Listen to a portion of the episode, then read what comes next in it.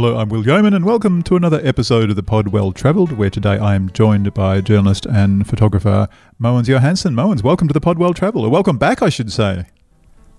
Yeah, thanks very much, Will. It's thanks. been a little Good while. to be here. Yeah, look, um, later, Yeah, on, later, later on the show, uh, we've, we have got a guest. We've got uh, Siobhan McManamy, who is the acting chief executive at Tourism Ireland. She was recently in Australia, so we took the opportunity to catch up with her about all things Irish, and she's got some um, fantastic tips on uh, what to do and see and where to stay if you are thinking of travelling to Ireland, not just anytime soon, but actually all year round, which is a good point she makes that it doesn't matter what time of the year you visit Ireland, it is the best time.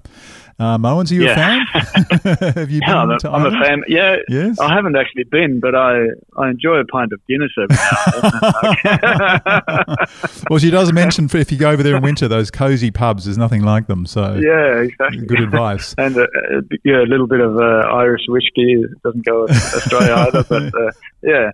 You, you can tell what's on my mind, you know. But Indeed. no, it'd be a lovely. It would be a lovely place to go and visit. I'm sure I've seen and heard many great things about it. So No, uh, absolutely. yeah, I Mm. look forward to to listening to what she has to say. Indeed. Okay. Look, in the meantime, and much closer to home, um, we're going to talk a little bit about photography. Uh, first of all, you and I recently did one of the photo walks with phones in, in East Perth in Western Australia.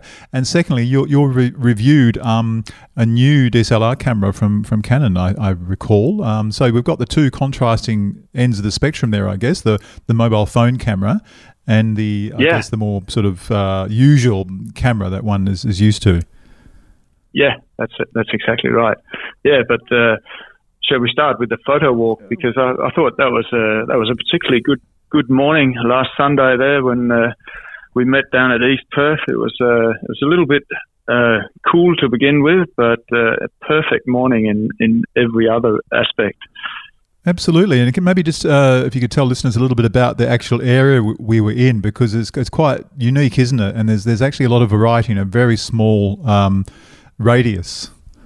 Yeah, that's exactly right. I mean, we, we met down at uh, Claisebrook Cove uh, in East Perth, which is uh, right opposite the uh, the new stadium uh, across the river, and uh, you know there's the, the Bridge uh, that that span the river, of course, uh, Mm. and the, the cove itself, the parklands around there, uh, the sort of um, like we were talking about down there that it, it's sort of like the, the area has sort of matured. It's uh, the buildings are, are you know you you feel like you could be somewhere in Europe, don't you, when you walk around? Oh, absolutely, yeah.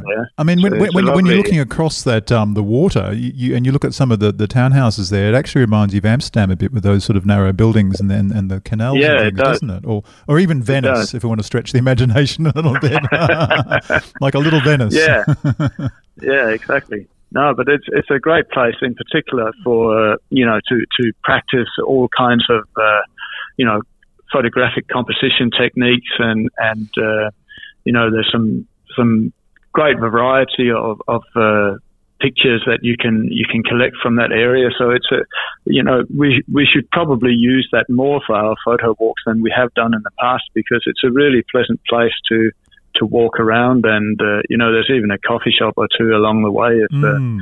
if you have got time to stop for one of one of those along the way. Yeah, look, I think you're right. There's, there is so much variety, and it gives people a chance to to learn new skills and exercise the skills they already have. I mean, what what what I found interesting was that sometimes when you're helping someone, you're they'll be focusing so much on the subject that they actually forget that the phone's on a tilt.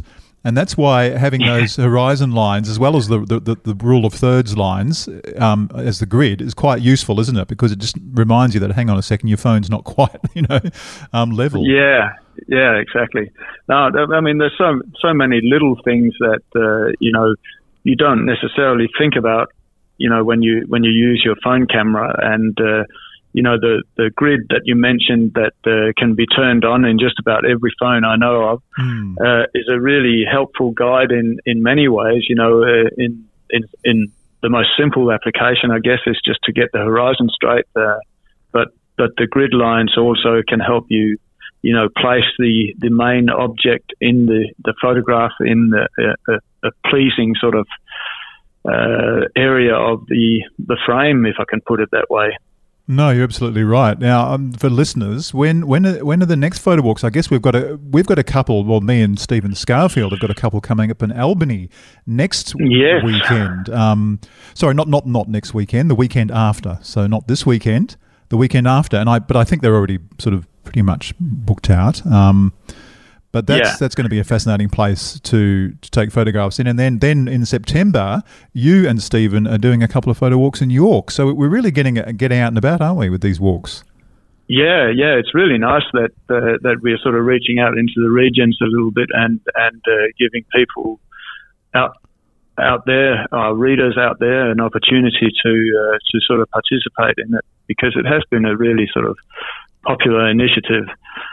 And uh, but but basically, I mean, we've got them coming up quite regularly. Uh, so I guess the tip is to uh, to subscribe to our e-travel newsletter, where we generally launch these uh, travel club events first. Um, excellent tip. So yeah, yeah. So uh, that's uh, that's certainly well worthwhile, and and uh, I think you just go to uh, West Travel Club uh, dot com dot au yeah. forward slash forward slash join, isn't it? And then you're you're basically subscribed to the e-travel newsletter, which comes in uh, your inbox every Wednesday. Absolutely, and, and you're right to bring it up because you know although we, we also advertise the, the walks in the newspaper as well on on the um, weekends, um, you get to hear about them first in e-travel, and and the the idea behind that is that, that they sell out so quickly. So it actually is important that you get to find out before everyone else. Yeah, and I, I think you know one of the one of the other good things uh, about the photo walks is that they're they're sort of quite intimate. You know, they, we usually limit them to about twenty people, and there's mm. two of us doing them.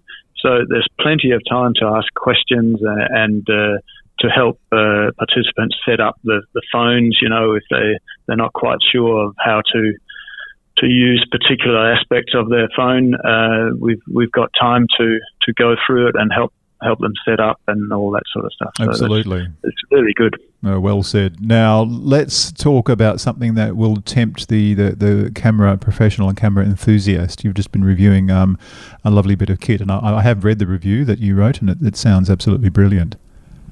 Yeah, yeah, it is a it is a really nice uh, nice bit of travel kit. I think for for those uh, those people who want to take the photography sort of uh, to the next level, sort of beyond the phone, I guess, uh, and and you know aspire to that little bit of extra quality and perhaps play around with some of the uh, you know many options there are in in many of these sort of mirrorless cameras these days. Uh, this new one, which is uh, part of a, a new uh, or a pair of, of uh, cameras that uh, Canon have just released. Um, they're called the um, R7 and R10, mm. and they're basically a mirrorless camera with a uh, what we call a crop sensor in them. So it's an APS-C for those who who know their sensors. Mm. Uh, it's a step down from from the full frame sensor, which you know is equivalent to a 35 millimeter film for those who go back to the film days.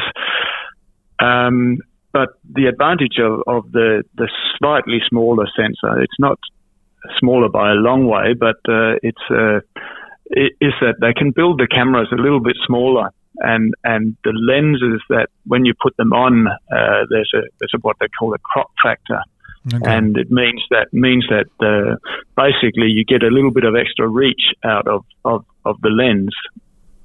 So the lens I used on this particular camera was a an 18 to uh, 135, uh, 18 to 150, sorry. Okay.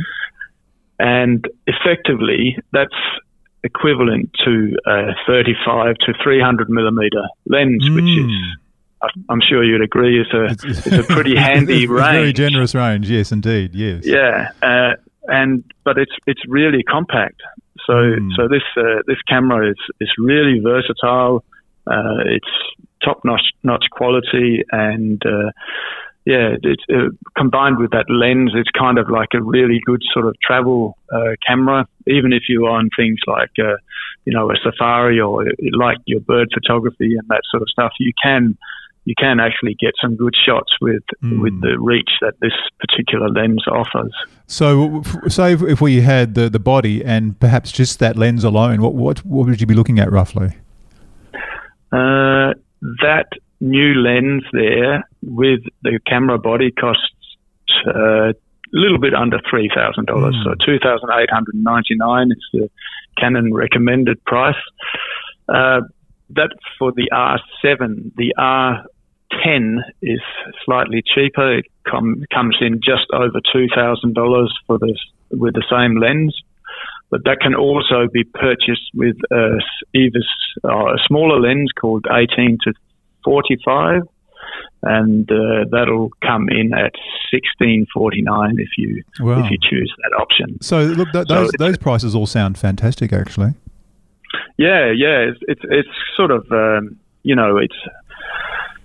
I mean, obviously, some people who might they might balk at the n- nearly three thousand for the uh, EOS R7, but uh, mm. if you if you you know two thousand dollars, I think for the EOS R10 uh, with with that excellent travel lens. Uh, the R10 also comes with a with a pop up uh, built in flash.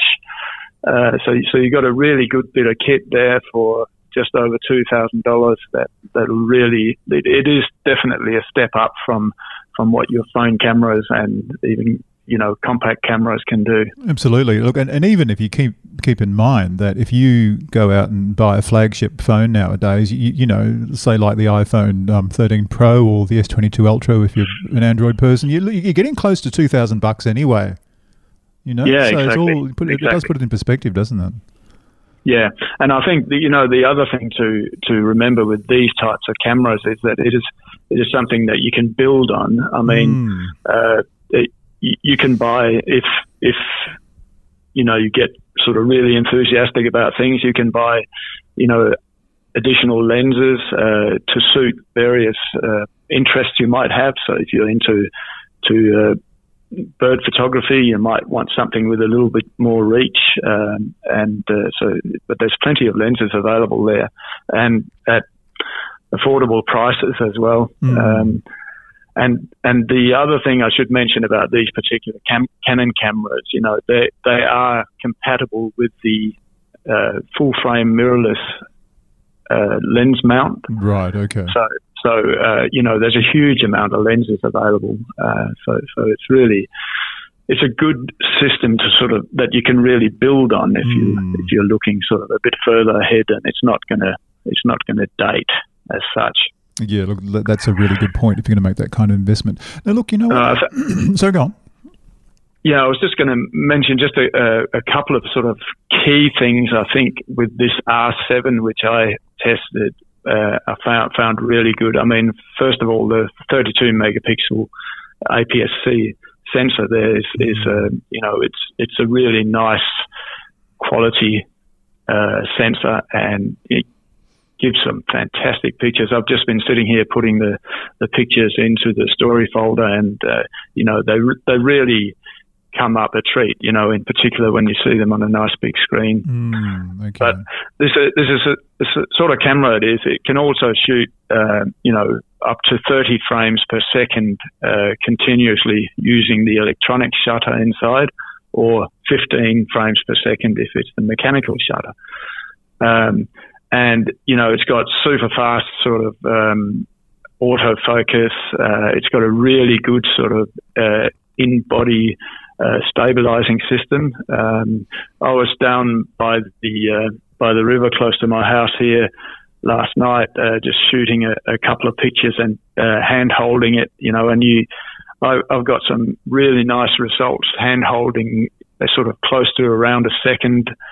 Um, which is, is pretty unheard of, you know, mm. if you're holding a camera with a with a bit of a tele lens on, you know. So I was effectively shooting with uh, you know, the 150, which is equivalent to a 300 millimeter lens. Yeah, yeah, sure. And for those who knows their photography, you know, when you have, you know, it's a bit like looking through binoculars. When you're when you're looking through a, a, a telephoto lens, any little movement is magnified. Mm.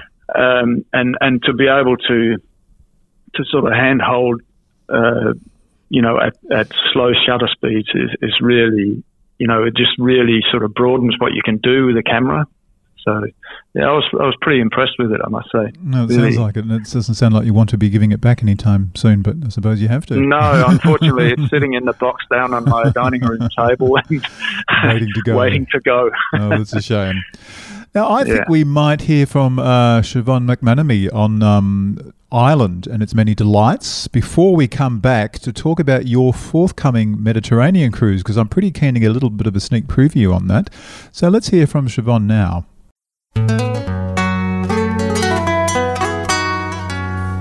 Hello, Siobhan. Well, welcome to the pod. Well travelled. Look, you're far away from home at the moment. How's how's your stay in Australia been so far? I guess it's been a bit of a whirlwind for you.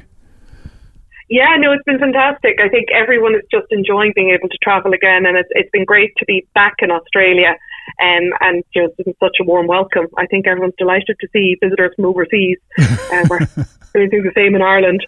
Absolutely. Now, I think it's fair to say that it's been a long time between drinks for many Australians in terms of visiting Ireland, um, and you know the attraction's always been quite clear. But I mean, look in your mind, in the last two or even up to three years can can Australians visiting Ireland expect to see any any particular differences? I know there are things that have sprung up, like like at the Game of Thrones studio tour and so forth. But anything else that's worthy of note?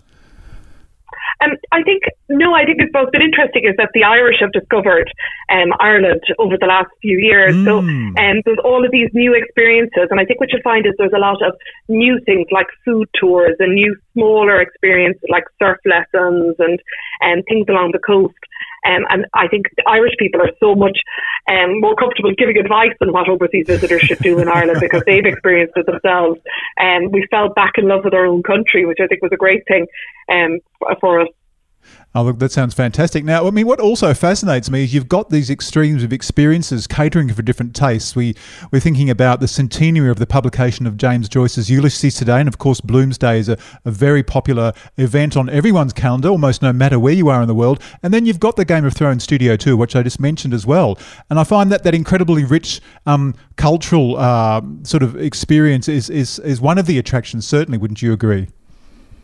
Yeah, and it all goes back to creativity, and I think um, we're very creative people, whether it be in filmmaking or um, in literature. And uh, one of the really interesting things about Bloomsday and um, the centenary of Ulysses is just the wide appeal of it. We we did a big event in Madrid last week wow. um, for the centenary, and you wouldn't expect uh, a non-English speaking market to be that invested in it. But um, yeah, it was kind of embarrassing. All of these people who English is their second language had read it, um, when many of us struggled to get past the first chapter.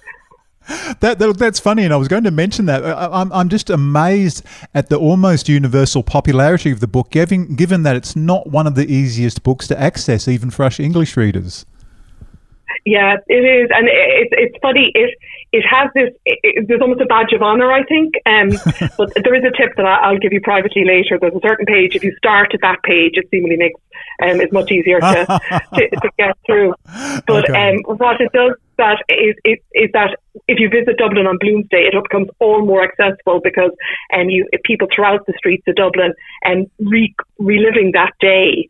Um, and it, it, you know, it's at the at the heart of the story is just what you find in every great novel. There's romance, there's um, intrigue, um, and it fundamentally is just a great story. Mm. So, for people, um, say visiting uh, Dublin at other times of the year, uh, is there is there plenty to do? Uh, do the, do you have sort of regular tours and so forth, or even a self guided tour of places that were mentioned in the book and so forth?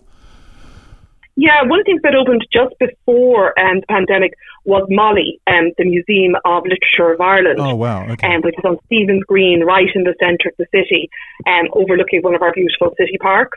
Um, and that is just the most beautiful museum because it does everything from you know the very oldest of Irish stories and literature and um, to very modern writers um, like Maeve Binchy and uh, Cecelia Ahern mm. um, and just tells the story of Irish literature and how it was formed and has a really beautiful tribute to Seamus Heaney.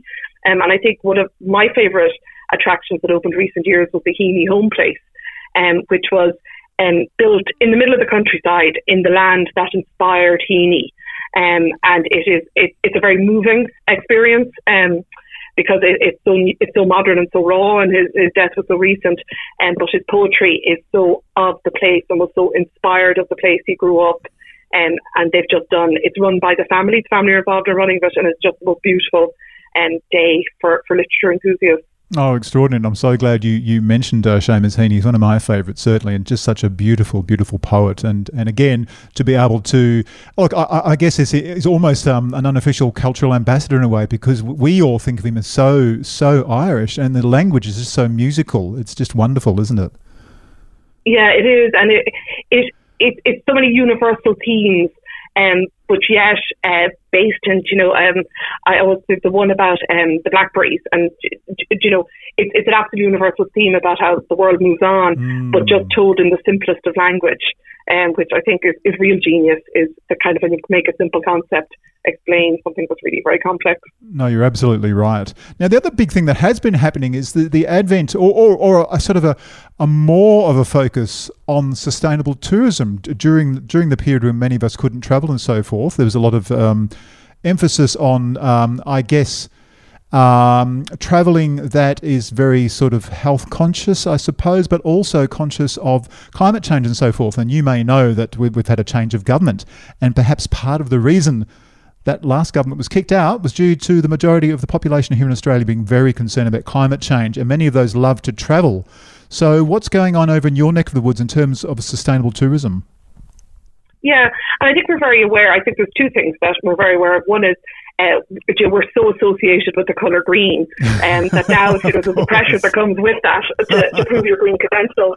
Well um, and the other thing is because, yeah, because we're an island, um, you know, you have to fly or get a boat to get to us. Yes. And so then it's up to us to make it as sustainable an experience once you get there. So some very practical things have happened um, in the last few months. Um, the fares on public transport have been greatly reduced mm. and um, making them really competitive. So the government is consciously encouraging people uh, through reducing fares to, to take public transport. And there's lots of rural bus networks now mm. that allow you to visit places like the Cliffs of Moher and yeah, and just this opportunity. Um, and I think also that lots of the um, tourism providers and the accommodation providers are really making very conscious steps towards being more sustainable mm. um, in their practices. And a big thing for us is um, community sustainability and you know this idea of sustainable communities where uh, if you visit an area for an iconic attraction that the, the community fully benefits from that. That you know we limit the amount of day tours to iconic attractions and make them overnight stays. So by clustering a number of activities together. So um, County Clare on the west coast, quite close to Shannon Airport, and um, would have done some really good work in that area, linked to the Cliffs of Moher, um, but encouraging people to spend longer time there um, in, you know, visiting other attractions and visiting small community network um, attractions as well. Um, and that, for us, you know, extending the season so you don't have all the visitors coming in a short period of time mm, is really important, and also extending. So that's why we, we love Australian visitors because they spend an average over 13 nights in Ireland, and so they really do discover throughout the island and not just going to the kind of iconic spots. Mm. Look, what interests me too is, is, people always talk about ideal times of the year to visit a certain country or a certain city, but but you know in reality, every season does offer its its um, its attractions, doesn't it? Oh, absolutely, yeah. Um, and we'd always say that if you if you visit Ireland in the winter, it, it just lends itself to, to cosy pubs and mm, um, wrapping up warm. We, we have a real temperate climate. It never gets too hot. It never gets too too cold. Um, and you you kind of hit in a sunny day pretty much any time between March and October. Um, and and I think for different places is that you know, Halloween, which happens at the end of October, has become a really big celebration for us. So oh, wow. Ireland is the birthplace of Halloween, mm. and even though you know it has spread throughout um, America at this stage um, and throughout the world at this stage. But it was it, its origins are in Ireland. So we have two big festivals, one close to Dublin called Púca, and one up in Derry, Londonderry. Um, and that's the end of October um, into the first week of November, and that makes that a great time to visit. Um, we've a really great traditional music festival, Tradfest, which takes place in Dublin in January. Which, if you're visiting Dublin, that's a great time, and you like Irish music, that's a great time to visit mm. there. And then things like the Wexford Opera Festival takes place in November um, in Wexford, and and all of these festivals have grown around encouraging people to come at different times of the year, and um, which you know, and it's it's a less busy time um, and a great time to you know see more really. Yeah, look, I'm glad you mentioned festivals too, because that is a really interesting way of. Um, it's just something that adds adds to, tour, to the tourism offer overall, doesn't it? Because it, they, it becomes more of a destination. Sometimes people think, "Oh, I want to go to Ireland." Then they look at what festivals are on, and think, "I'm going to go at that time because that's the festival I want to go to." And it really, to me, just looking at, at what goes on in Australia throughout the year, it makes a real difference to to a particular city's offerings because there's something going on all the time. Yeah, and there's so many and varied that there really is something for everyone. But mm. I, I, think the other thing that's great about festivals in Ireland is that they're they're for the people who live there as well. Um, yes. So it's a great way. You know, we say that the, the best thing about holiday in Ireland is um, meeting with the locals um, and you know engaging with the locals. And there's no better way to do that than at a festival when they're also um, out enjoying themselves um, and not kind of caught up in their in day to day work. And so it's a great time to engage with people and to and just to spend time with them. And um, we, we you know, a thing that we say about the Irish is that we're really noisy, so we lo- really nosy, so we love you know we love asking questions. Um, but that means we also love sharing information and yes. you know helping people have a great holiday experience. It, sounds, it almost sounds as though just about everyone there is an expert tour guide. Well, that's it, yeah. And I remember one time a journalist coming in and, and I asked him afterwards, I said, you know, what would your one piece of advice be to anybody uh, visiting Ireland? He said, to ask questions because that's where you find the things that are off the beaten track. That's mm. how you find out what's really special about an area. It's how you the experiences that you don't find in a guidebook. That's the other thing I want to ask you too, because there's been an increased interest, hasn't there, in off the beaten track experiences, and I'm wondering how you how you would go about promoting or marketing those aspects because there, there, there, must be a tipping point, surely, where they suddenly no longer become hidden secrets or off the beaten track. So there must be a delicate balance there, surely. Yeah, I think the one thing is though that they're replicated many times throughout Ireland. Right. And um, so something like food tours, or um, we'd say there's been this huge growth in whiskey distilleries. There's now over 40 mm. you can visit mm. throughout Ireland. Wow. And similarly with gin distilleries, and um, that they've really changed in um, in recent years, and more and more of them have become um, have become available for people to visit. So while they're unique experiences and they're all each individually quite small, they're replicated in multiple locations, um, and there's kind of a similarity in, in the themes of them, which makes it easier to to to market. The other thing is, you know, we say to people is, um, when you're visiting Ireland, don't over plan your days. You know, leave space for the things mm. you don't know you want to see yet. Um, and it's not a holiday to be rushed, which, is why I think you know when Australian visitors come and they spend two weeks, they really get the best of it. Yeah, that's interesting you say that because I was I was talking to our travel editor Stephen in Rome this morning, and he said you you should always plan into your itinerary times where you've got nothing planned. And just go out yeah. and allow things to happen because that's often when you have the most the, the best experiences. Yeah, you know, and it is you know to sit, go into a cafe and have a coffee, or into a pub and sit up at the bar and ha- enjoy a Guinness um, and just enjoy the chat with the locals. Um, you know, and, and that's a real thing. Um, you know, a place like Dingle where it's just sitting up at the bar as people come in for a drink after work and just the chat that happens and just um, it's a, it's a great way to, to just find away an hour or so. Mm. Now, if, if you if say say if someone only had like let's say two weeks for argument's sake, um, if they're travelling from Australia because it is a long way to come, um, what what would you recommend as being a way of perhaps getting a real feel for for the authentic island in in, su- in such a relatively short amount of time? Yeah, I think you know uh, most of the flights come into Dublin, so that's probably a good place to start. And mm. everybody wants to see the capital city. Of course. Um, so spend a few days in Dublin. Um, definitely, then I, would head um, up to Northern Ireland, to Belfast, to the north coast, um, and right along the north coast of the island of Ireland is the Causeway Coastal Route, which is just this beautiful driving route. Mm. Um, and that follows then into the Wild Atlantic Way, which goes down the entire western um, seaboard. Um, and just taking your time to explore as you go along there um, and just stopping off in places that interest you is a really great way to do it. I think also mixing your accommodation um, is is a great thing to do between you know modern hotels. Maybe have one or two nights in a castle, mm. um, but also enjoy a bed and breakfast where you stay in a family home. Um, and that's a great way to kind of mix up your experience to to get to get the best of everything. Um, ideally, you hire a car, but not necessarily. Um, as I say, the public transport options are improving all the mm. time um, to get around. Um, but you do need to that mix of the urban and rural is, is, a great way to really experience Ireland. No, that does sound like sensible advice. Now, look, Siobhan, if, uh, one final question, if I may, and I wanted to ask you about the the in, enduring attraction for Australians and Western Australians, of course, visitors to Ireland um, because there's so much that connects us, and certainly there are still so many people here that are of Irish descent, including myself. And I'm just wondering, you know, this shared cultural heritage and this this idea of um, being separated by distance so much and yet and yet sharing so much. I'm wondering if if it if it's almost um, it's almost like a pilgrimage for a lot of Australians. You know, you, you've, you've got to go to Ireland at least once.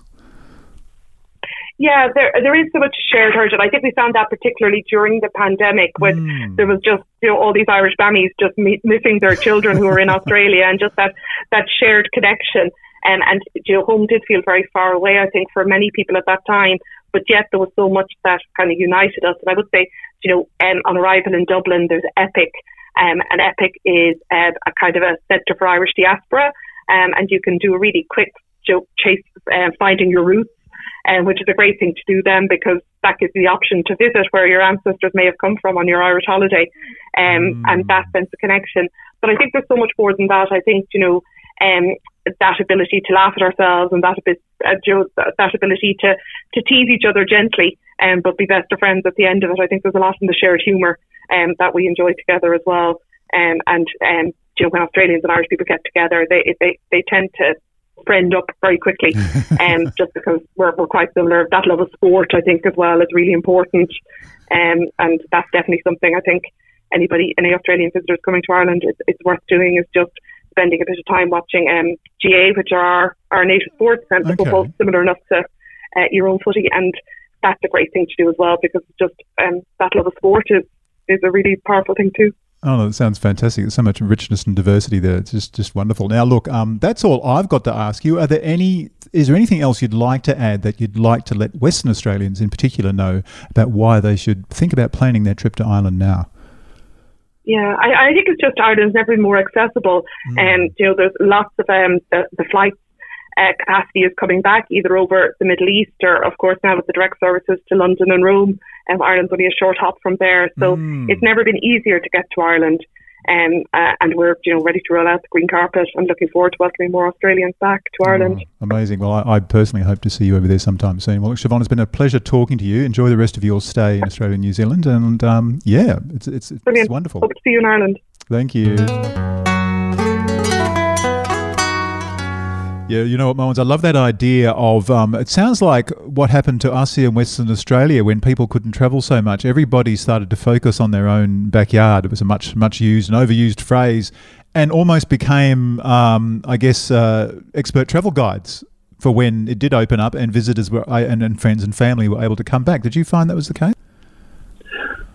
Yes, absolutely, Will. Um, and uh, yeah, that that's a, a, very good point that, you know, we do become expert tour guides in our own backyard as such. And uh, I'm really looking forward to getting out and about. This is kind of like uh, I, I, had a couple of overseas trips, uh, one to Denmark and one to to Singapore mm. following mm. the opening of the borders. But this is kind of like the first time where I'll be out sort of really touring, if you like. Out on the high so, seas. So where are you off to? Yes. Well, I'm I'm flying into Venice, and from there I board a uh, Viking ship, appropriately, um, uh, for a ten day cruise from Venice uh, down through uh, Slovenia, uh, down to Slovenia, uh, and to Croatia and Montenegro and few of the Greek islands uh, before finally sort of arriving in Athens 10 days later. So it's going to be a tough gig, I'm, I'm sure. But, uh, so very I'm, I'm really, really, yeah, I'm really, really looking forward to this because um, I, I, don't know whether uh, some of our readers might have seen in our cruising guide last uh, weekend, mm. we had uh, sort of obviously a series of stories in there, and uh, I had a story in where I talked about the fact that uh, you know I enjoyed these old port cities where you can just sort of step off the ship and go for a walking tour and uh, you know sort of experience the place by yourself uh, at your own pace. And that's certainly the case in in the most of the places that we stop off mm. at.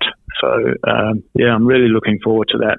And of course, uh, with the Viking cruises, uh, one of the advantages there is that uh, there is a daily uh, a tour arranged or and included. Excuse me, in the price uh, at each port. Mm. So uh, you can, of course, uh, purchase uh, other options as well, but uh, there is a, walking tour. It's generally a walking tour uh, through whichever uh, town you land in. Mm. I mean, it's it's fascinating to me that you know, obviously, these are terrific trips for your.